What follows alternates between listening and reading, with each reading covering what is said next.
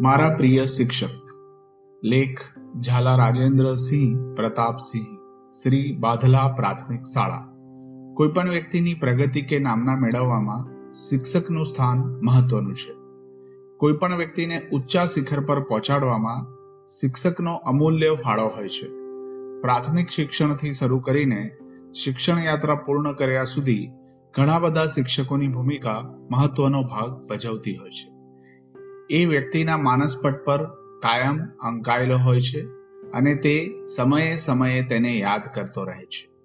શિક્ષક એ દીવાદાંડી સમાન હોય છે.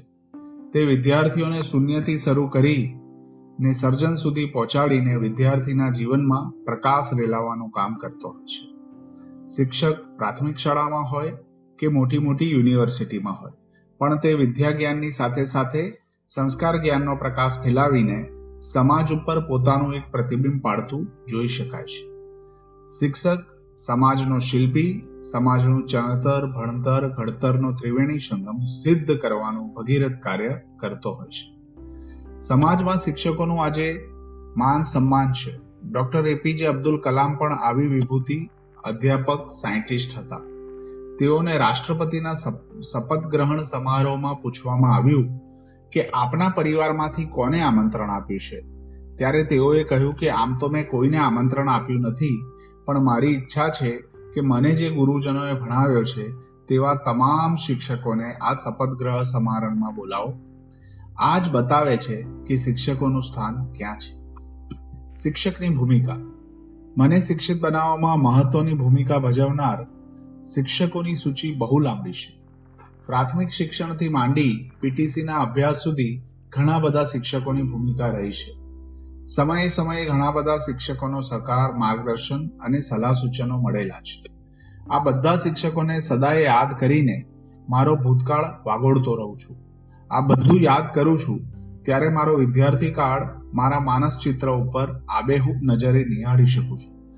ત્યારે આ પંક્તિ યાદ આવે છે. સમય હોય છે ત્યારે સમજાતું નથી, સમજાય છે ત્યારે સમય હોતો નથી. વિદ્યાર્થી કાળના સમયમાં શિક્ષકોએ આપેલ સલાહ સૂચનો કડવા ગુઢળા સમાન લાગતા હતા. પણ આજે સમજાયું કે અત્યારે હું શિક્ષક તરીકે શિક્ષણ યજ્ઞમાં જોડાવાની જે તક પામી રહ્યો છું, તે મારા ગુરુજનોને આભારી છે. તે બધા ગુરુજનોનો હું ઋણી રહીશ. પ્રાથમિક શિક્ષણથી શરૂ કરીને પીટીસીના અભ્યાસ સુધી ઘણા બધા મારા પ્રિય શિક્ષક છે. પણ સૌથી પ્રિય શિક્ષક નારાયણભાઈ પટેલ છે. હું મારું પ્રાથમિક શિક્ષણ મારા વતન જોરજાડીના મોવાડા ગામમાંથી પૂર્ણ કરી મારા જ ગામમાં માધ્યમિક શિક્ષણ માટે ઉત્તર બુનિયાદી માધ્યમિક શાળામાં ધોરણ આઠમાં એડમિશન લીધું અને ત્રણ વર્ષ સુધીનું શિક્ષણ મેળવ્યું. ત્યાં માધ્યમિક શાળાના આચાર્ય નારાયણભાઈ પટેલ સાહેબનો પરિચય થયો, તેમનો અનુભવ થયો. તેઓ આચાર્ય તરીકે હતા, પણ તે સૌના માનનીય હતા. અમારા ગામના, તેમજ આજુબાજુના ગામના બાળકો, તેમજ ગુજરાત સમાચાર સંચાલિત હોસ્ટેલમાં પણ બહાર ગામના બાળકો હતા. ગુજરાતી અને અંગ્રેજી વિષયના તેઓ શિક્ષક હતા. તેમના ભણાવેલા પાઠ અત્યારે પણ મારા માનસપટ પર અંકાયેલા છે. અમારા ગામમાં અને આજુબાજુના ગામોમાં પણ તે લોકપ્રિય હતા. તેઓ સતત વાલી સંપર્ક કરીને બાળકોના શિક્ષણમાં રસ લેતા હતા. તેથી લોકો તેમનું માન જાળવતા હતા. અત્યારે નિવૃત્તિકાળ સમય પસાર કરી રહ્યા છે. છતાં તેમને શાળા તેમજ ગામના કે વ્યક્તિગત પ્રસંગમાં યાદ કરીને આમંત્રિત કરવામાં આવે છે. માધ્યમિક શાળામાં તેઓ આચાર્ય તરીકે હતા, પણ તેઓ સંચાલન કરવામાં પાવરતા હતા. તેમના થકી અમારી માધ્યમિક શાળાનું સર્જન થયેલું. તેઓ આદર્શ શિક્ષક તરીકે વિદ્યાર્થીઓમાં પ્રચલિત બનેલા, એમના જીવનમાંથી પ્રેરણા લઈ મેં પણ આદર્શ વિદ્યાર્થી બનવાની પ્રેરણા મેળવી. અમારી માધ્યમિક શાળામાંથી ઘણા બધા આદર્શ વિદ્યાર્થી બની શકતા હતા. આજે પણ ભૂતપૂર્વ વિદ્યાર્થીઓ સારા નાગરિક તરીકે સમાજમાં સ્થાન પામ્યા છે અને સમાજ સેવા કરી ચૂક્યા છે, જે અમારા આ ગુરુજનને કારણે શક્ય બન્યું છે. તેથી તેઓ તે અમારા સૌના આદર્શ આચાર્ય હતા. તેઓ સમય પાલનના ખૂબ આગ્રહી હતા. કોઈ પણ ક્ષેત્રમાં સમયનું પાલન કરવું ખૂબ જ મહત્વનું હોય છે. સમય પ્રમાણે કોઈ પણ સંસ્થા ન ચાલે તો તેનો વિકાસ થતો નથી અને તેનો સંચાલક ખાસ સમયનું પાલન કરનાર હોય તો તેની સાથે સંકળાયેલ કર્મચારીઓ પણ સમય પાલન કરતા હોય છે. યથા રાજા તથા પ્રજા. જેવો રાજા તેવી પ્રજા હોય. અમારા આચાર્ય નારાયણભાઈ પટેલના સમયમાં એ ખાસ સમય માટે આગ્રહી અને કડક વલણના હતા. પોતે પહેલા પાલન કરતા અને બીજા વ્યક્તિઓ તેમને જોઈને સમય પાલન કરતા. એમના સમય પાલનની મારા જીવન ઉપર ખૂબ જ અસર થઈ છે. હું પણ સમયની કિંમત સમજતો થયો છું.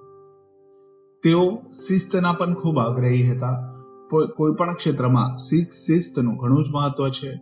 શિક્ષણ કે કોઈ પણ સંસ્થામાં શિસ્ત ન હોય તો તેનો વિકાસ થઈ શકતો નથી. શિક્ષણ સાથે સંકળાયેલી સંસ્થાઓમાં શિસ્તના પાઠ શીખવવામાં ન આવે તો કોઈ પણ સંસ્થા નિર્જીવ બની જાય છે. એ વ્યક્તિઓના શિક્ષણમાં સંસ્કાર હોતો નથી. આ શિસ્ત થકી બાળકોમાં આપણે સંસ્કારનું સિંચન કરાવી શકીએ છીએ. અમારા આ શિક્ષકે અમને શિસ્ત શીખવી, તે પોતે જીવ, એનું પાલન કરતા, જીવનમાં ઉતારવા કહેતા અને અમારા શાળાના ભૂતપૂર્વ વિદ્યાર્થીઓ શિસ્ત થકી સમાજમાં ઘણું આગવું સ્થાન ધરાવે છે. બાળકોને શાળાકીય જીવનથી જો શિસ્ત શીખશે નહીં, તો તે સમાજમાં સારો નાગરિક બનશે નહીં. તે બાળકોને સતત કહેતા અને બાળકોને શિસ્તનું પાલન કરવાનું કહેતા. અને તેની અસર ભૂતપૂર્વ વિદ્યાર્થીઓમાં જોવા મળે છે. ખરેખર, શિસ્ત વગરની સંસ્થા નહીં, શિસ્ત વગરનું શિક્ષણ. તેઓ હંમેશા સક્રિય રહેતા. કોઈ પણ સંસ્થા સાથે જોડાયેલ વ્યક્તિ સક્રિય ભૂમિકા ભજવે નહીં, તો સંસ્થા કે સમાજનું પતન થઈ જાય છે. સતત કાર્યશીલ અને પ્રવૃત્તિમય વ્યક્તિઓ જ વિકાસ કરી શકે છે. આળસ એ જીવતા મનુષ્યની કબર છે. અમારા શિક્ષકની ભૂમિકા સક્રિય શિક્ષક તરીકેની હતી. તેઓ શાળા સમય સિવાયના સમયમાં બાળકોને શિક્ષણ આપતા, શિક્ષણમાં નબળા બાળકોને આગળ લાવવામાં એમનો સિંહ ફાળો હતો. શાળાના સમય પહેલા એમનો તાસ ચાલુ થઈ જતો હતો. બાળકો પણ એમના તાસની રાહ જોતા. તેઓ બાળકોને સક્રિય રાખતા અને તેનું પરિણામ બોર્ડની પરીક્ષાના પરિણામમાં પણ જોઈ શકાતું. શ્રી નારાયણભાઈ સાદું અને કરકસરયુક્ત જીવન જીવતા હતા. તેમનું વ્યક્તિત્વ પ્રભાવશાળી હતું. પણ સાદાઈ તેમના જીવન સાથે વણાઈ ગયેલી હતી. તેઓ લહેંગો અને જબ્બો પહેરતા હતા. બાળકો પર સાદા જીવનની ઘણી ખરી અસર પડી હતી અને બાળકો પણ સાદાઈ તરફ વળ્યા હતા. બાળકોને થતું કે હાઈસ્કૂલના આચાર્ય અને ઊંચો પગાર કમાતા હોવા છતાં સાદું જીવન જીવી રહ્યા છો, તો આપણે પણ સાદું જીવન જીવવું જોઈએ. એમના જીવનમાંથી બાળકો શીખ્યા હતા.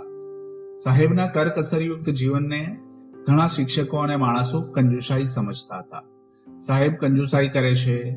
ઘણા ખરા બાળકોને પણ થતું કે સાહેબ આટલો બધો પગાર કમાય છે, છતાં કંજુસાઈ કરે છે. પણ મને પછી સમજાયું કે ખરેખર સાદું અને કરકસરયુક્ત જીવન જીવવામાં મજા છે. તે ફેશનેબલ જીવન જીવવામાં નથી. મને પણ સાદું અને કરકસરયુક્ત જીવન જીવવાની પ્રેરણા સાહેબના જીવન પરથી મળી છે. તેઓ હંમેશા સાચો માર્ગ અને ઉચ્ચ વિચારસરણી ધરાવતા હતા. આજનો યુગ એ સાચા માર્ગનો રહ્યો નથી. અત્યારે તમે સારું અને સાચું કરવા જાઓ, તો તમને ઘણા વિઘ્ન આવે છે. સાચો માર્ગ કોઈને ગમતો નથી. સારા કામમાં સો વિઘ્ન, એવી કહેવત છે. સારું કામ કરો, તો ઘણી મુશ્કેલીઓ આવતી હોય છે.